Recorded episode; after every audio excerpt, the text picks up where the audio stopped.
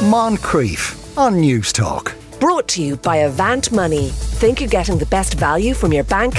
Think again. Now, anyone who has spent some time online dating has their share of stories. The writer Jennifer McShane had one experience where the man she was meeting got drunk and then burst into tears because he felt sorry for her. The reason was Jennifer has mild cerebral palsy, and beyond the usual dating pitfalls, it's yet another issue she has to surmount. She wrote a piece about this uh, in the in a recent edition of the Irish Independent. Afternoon, Jennifer. Good afternoon. How are you? Uh, so, how long have you been online dating for?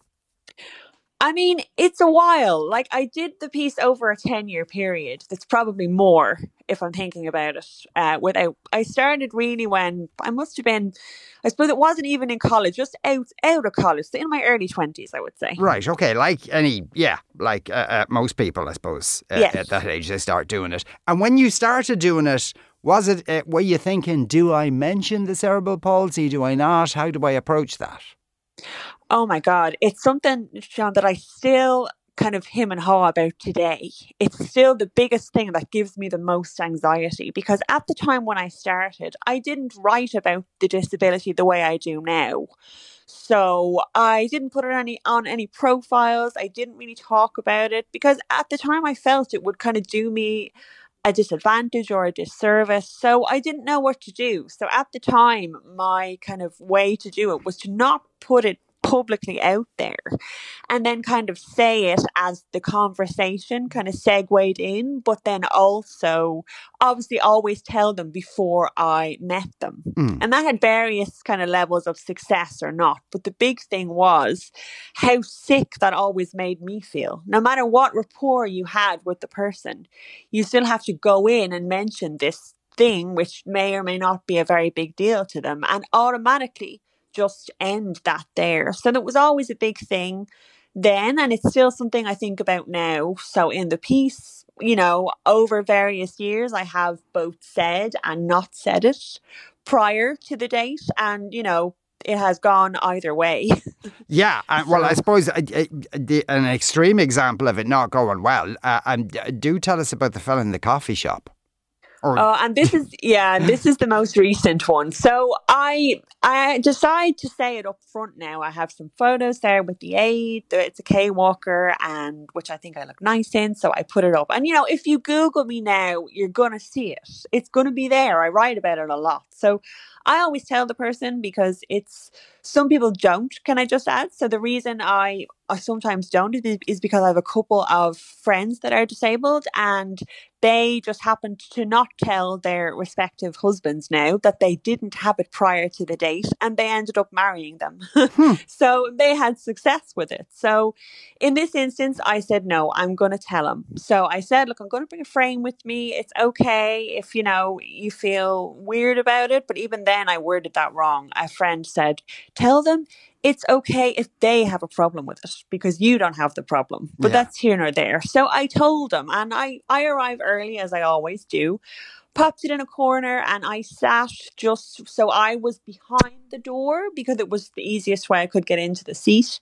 And yeah, I was waiting there, and you know, I hadn't, I wasn't paying attention to who was coming in or out until I saw the ping of the the message and he said sorry you know it's it is it is kind of weird for me you know but thanks for chatting. And that was it and i looked up and i kind of just didn't know what to say and my face probably said it because the guy the barista behind the counter said was the guy kind of who stood behind you were you expecting him? And i was like yeah but not anymore so he just saw it and it, and it was too weird for him and in a way you have to expect that kind of reaction. You obviously hope it won't be reacted like that. I mean, what what stopped him from having a coffee with me anyway? You know, there's no guarantee that I actually would have wanted to see him again or he me for other reasons. You know, 80% of first dates probably go like that where you don't click with the person and that's it. You mm. know, you can say something makes you uncomfortable probably without, you know, making the other person feel like they did. Uh, in my case, which was really awful. so, Jesus. Uh, uh, yeah, th- but the little thanks at the end of it was kind of, I, I don't know, something odd Yeah. about that. Uh, odd, yeah. uh, the, the, I suppose the thing is, is it Is there a difficulty with that? Okay, you, you, now you're saying it up front, but even when you say it up front, is it almost like a thingy? Uh, you know, when you're when, when you get to meet someone, you have to get over that in, in the sense totally. that they're going to have questions, etc. Yes, and I'm really open about it. And I always kind of, you know, go back and forth and do I put it on the do I put it on the profile or not? And my kind of thing about that is that yes, I have cerebral palsy, but it isn't the most interesting thing about me. Mm. But I can understand why it would be a huge important thing maybe to somebody else. And I feel, you know, mm, the difference is everybody has their own thing that they are insecure about, that they don't like. Mine just happens to be very visible. You can really see it. So, but I do feel straight away, I feel like, oh God, I have to tell them. I have to tell them. And in some instance, they say, you know, if it's okay, you know, I don't want to go. Or in some instance, they'll say, yeah, and they'll go on the date or not show up for the date, as happened once before. But even then, I'm never sure. Are they just saying yes to the date, even if it makes them feel weird about it? Do you know what I mean? You mm. never, you never really know. And in a weird way, I have to respect the guy. It and respect's probably not the right word, but for saying up front, it made him feel weird. He didn't waste both our times. He was like, "Nope, you know, suppose, it's, yeah. it's going to be too weird for me. You know what I mean? It's not the nicest way to communicate it to somebody but at least he said it. I mean, he could have said it before, but I maybe seeing it in real life, maybe he didn't know people, you know, in his family that had disabilities or friends, and maybe he's just not used to that sort of environment or dealing with those conversations. So I do have to think about that as well yeah. for the person, and I probably make it a bigger deal than it is to a lot of people. But you know, honesty is the best policy, but you can go either way, is what I think. But I'm and I'm just guessing here that I imagine it's almost like you have to. If you get to the point of the date and, uh, the man turns up, there's almost like a spiel you have to go through for them, knowing there what is. questions they're going to ask. Yeah, I mean, there is because mine is mild cerebral palsy, Sean. So if you approach me and I'm sitting down at a table, you would not have a clue. Mm. You wouldn't know. So if if I don't tell them and then I get up to walk, then I'm faced with that whole, oh, what's wrong? Or is there something wrong with your hip? Eh, um, as, as some people say. And for me, it's just awkward. So I kind of like to preempt that and kind of find a way into the conversation to say, by the way, or as I do these days, just tell them my full name. And if they want to Google me and bow out, you know, go for it.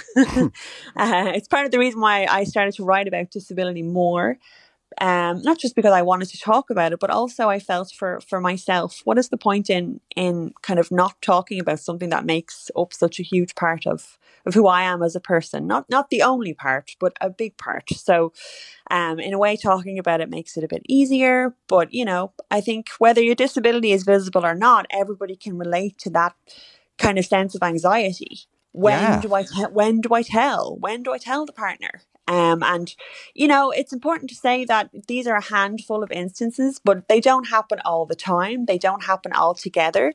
And most people are genuinely lovely about it.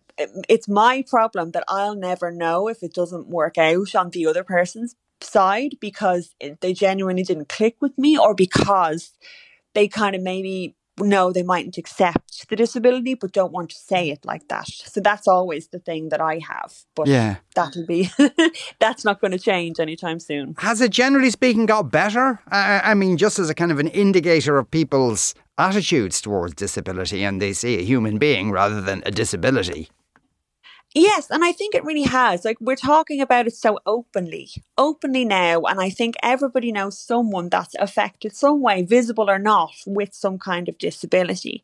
But I personally think that physical disability is still stigmatized in a way that maybe invisible ones are not from my personal experience particularly using an aid as i do. Um, you don't see a lot of adults with cerebral palsy you know zooming around the place on on Kaye walkers. Maybe you know you see them in wheelchairs and maybe that's quote unquote the more socially acceptable aid to use and i still feel that that is a thing for people. Like it's right there. The aid is there. You know, there's nothing kind of cool about it really.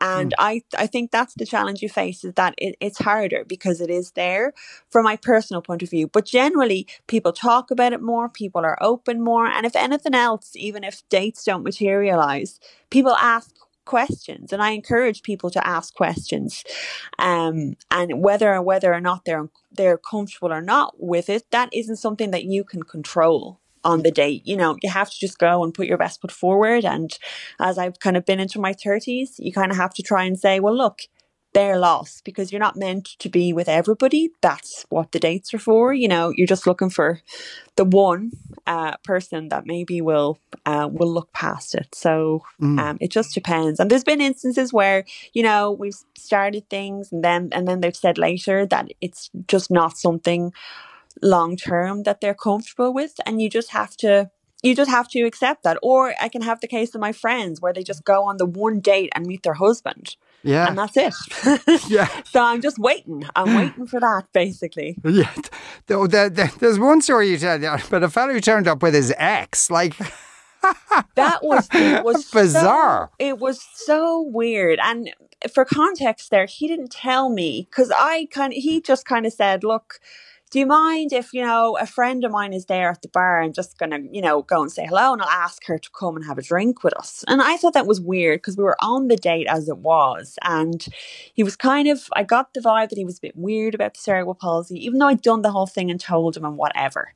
And then it kind of, the, she came over and it was fine. And then I got up to, I got up to use the bathroom or something. And somebody, somebody said something on my way back when I was walking back. I overheard someone say, "Hey, just does she know that like that's your ex girlfriend there?" or something along those lines. And I just well walked back to the table and said, "Were you going to tell me that?" This woman was your ex. Oh, it's fine, but we're not together anymore. And it just, it was so, I just brought her because, you know, I was just happy she was here in case um, you told me about the CP and in case I found it strange. And it was all about him, I noticed, in case he mm. found it strange, in case it was weird for him. Not even kind of realizing that the situation where you have an ex girlfriend there, even if you're friends with her now, would be totally weird for me. So I don't know. You don't know what goes into people's heads. And you do, it does sound unbelievable. You couldn't make this up, is what I say. And when the article came out, there was a comment or two, you know, from guys that were not disabled, kind of that said, well, how can it be real? You know, how can this, I don't believe, you know, yeah, it's harder for you, but I don't believe this could happen.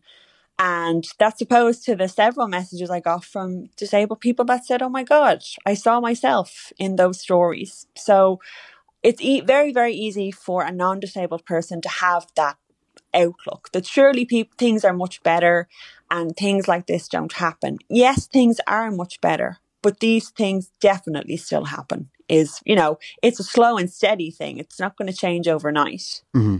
Jennifer, we wish you the very best in your further uh, dating adventures. Jennifer McShane is a journalist and writer. Jennifer, thank you very much. Thank you very much.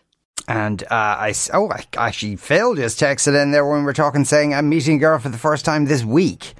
Should I mention I've been treated for cancer twice in the last two years? God, I don't know. If anyone has any opinions there for Phil, uh, or or more to the point, uh, direct experience of something similar to that, that would be useful. Moncrieff. Brought to you by Avant Money. Think you're getting the best value from your bank? Think again. Weekdays at 2 p.m on Newstalk.